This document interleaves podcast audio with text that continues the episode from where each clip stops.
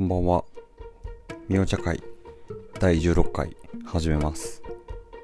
通りすがりのみよことみおです。今日は変人変わってるということについて話したいと思います。今日とある場所で、えー、と初対面の方とかあの自分は変わってるみたいな話になってでその方はまあ自分が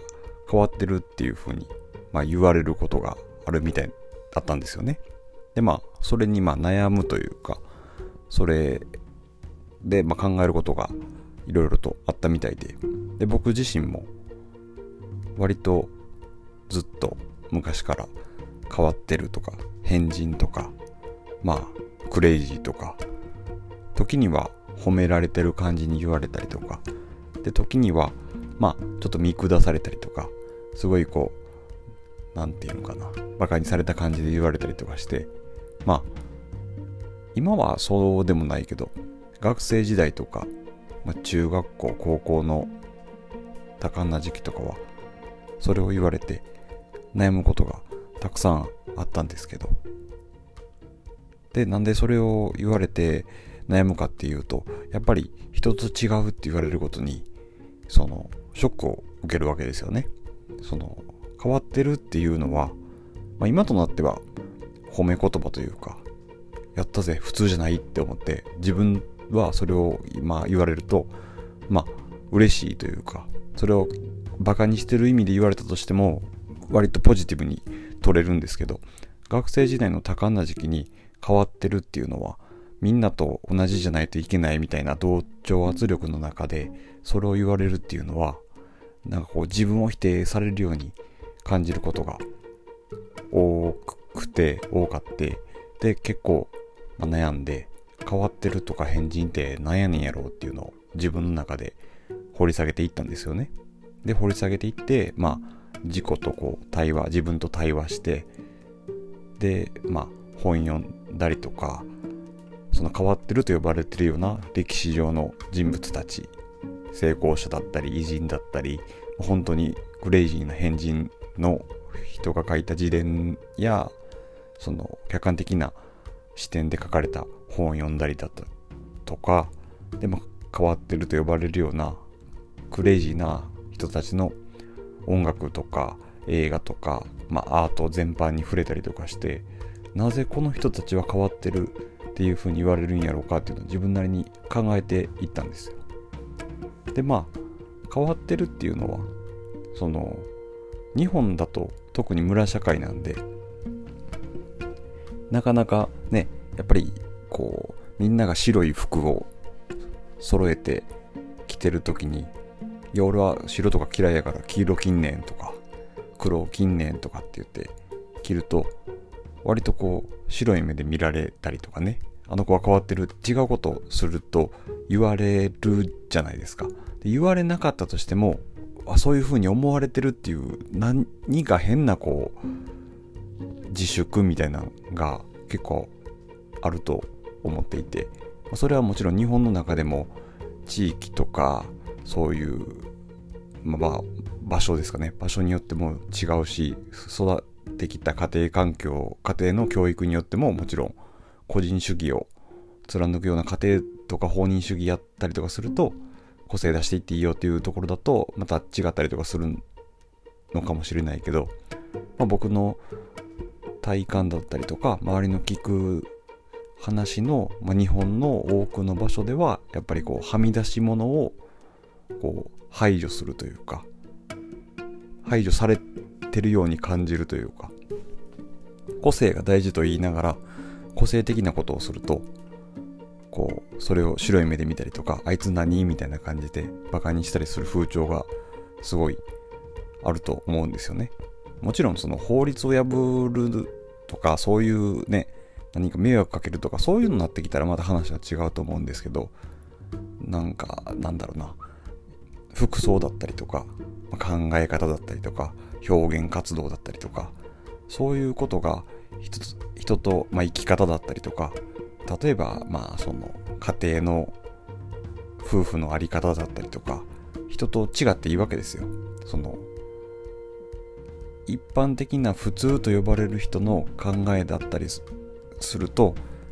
あのえっ、ー、と旦那さん奥さんがいて、まあ、お子さんがいてその家があってそのねステレオタイプの家庭みたいなのがあるけれど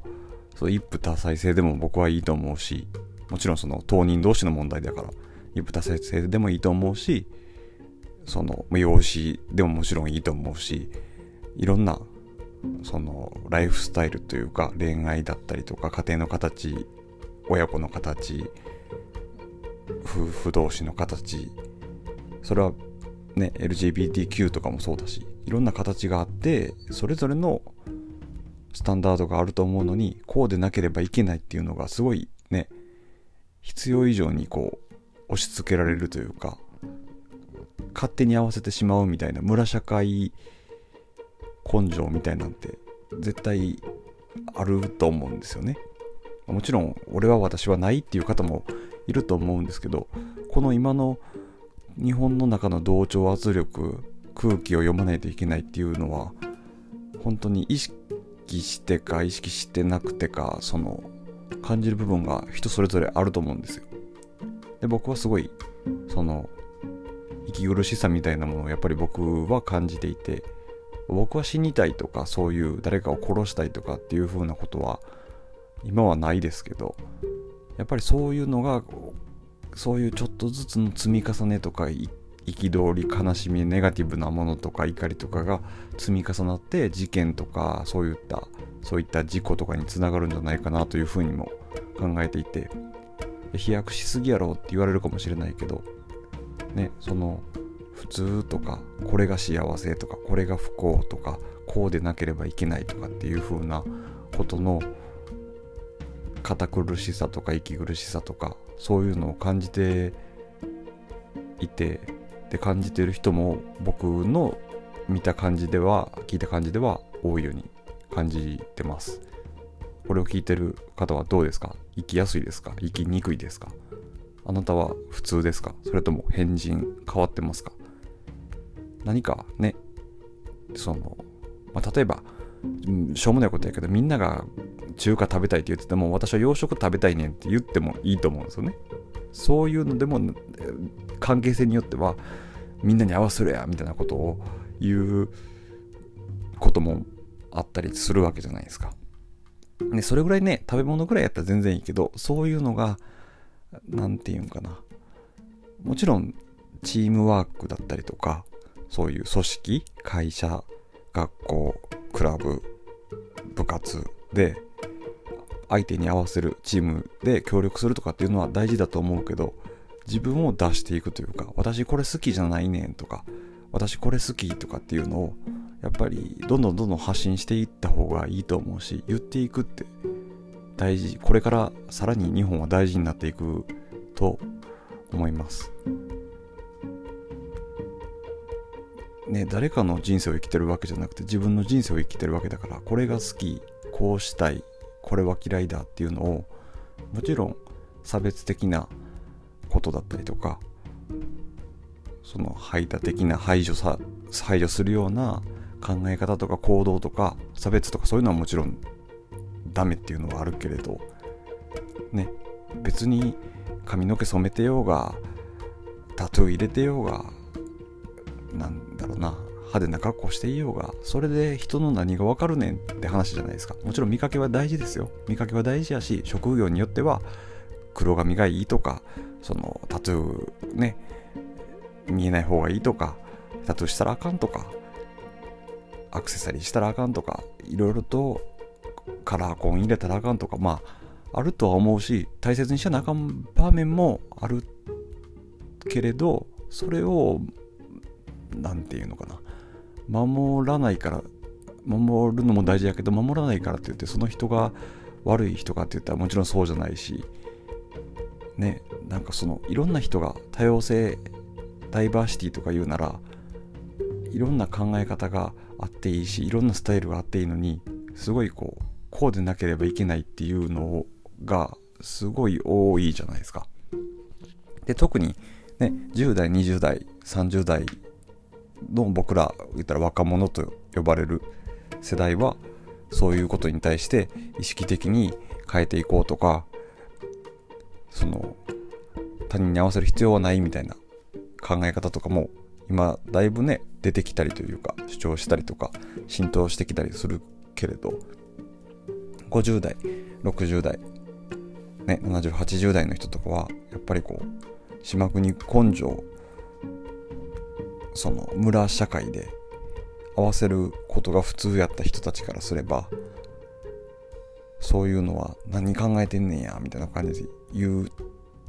われたりするわけですよ。もちろんそのその時代その時代の考え方があるからその人生の先輩方のそういった生き方とか考え方は全て悪いとかっていうつもりもないですしそれはそれで学ぶべきこともあるから参考にしないといけないところもあるけれどもう21世紀にもなって外国人の人とかがたくさん住んでて移民を受け入れようだったりとかその日本国内だけでは経済がね立ち行かなくなってて海外に進出したりとか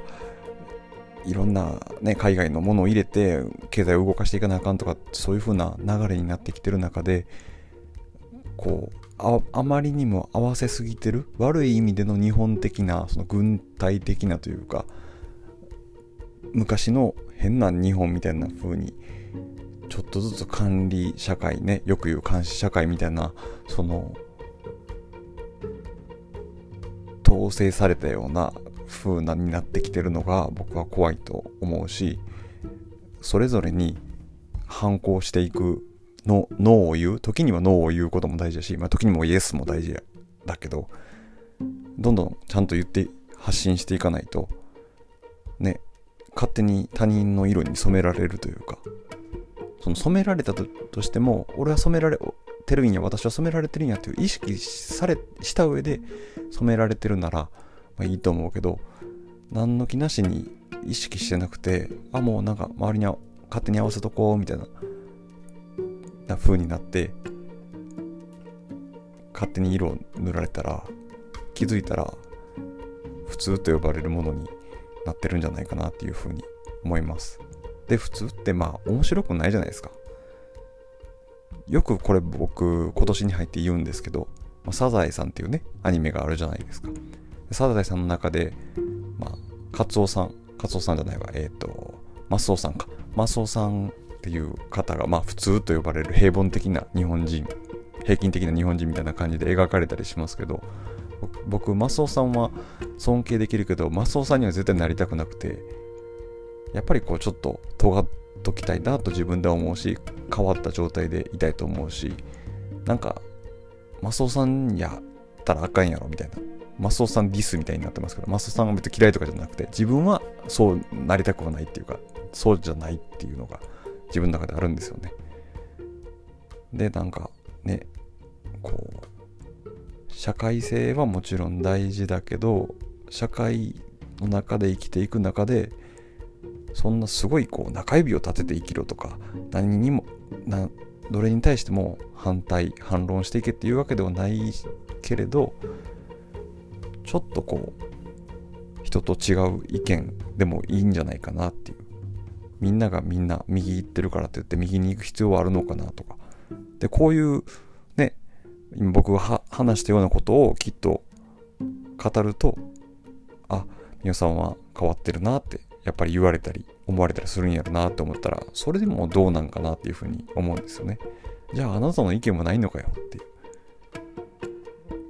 それで私は俺は普通でいいっていうんやったらまあそれはその人の考えだからその人の普通でいいと思うんですけど普通と呼ばれるそのカテゴライズ悪い意味でのカテゴライズというかその枠の中に俺を入れないでくれっていうふうには思いますね、別にその、あれですよ。そのタトゥー入れ入れろとかそういうことではないし、なんかマナーを、法律を破れとかそういうことでもないし、人と全く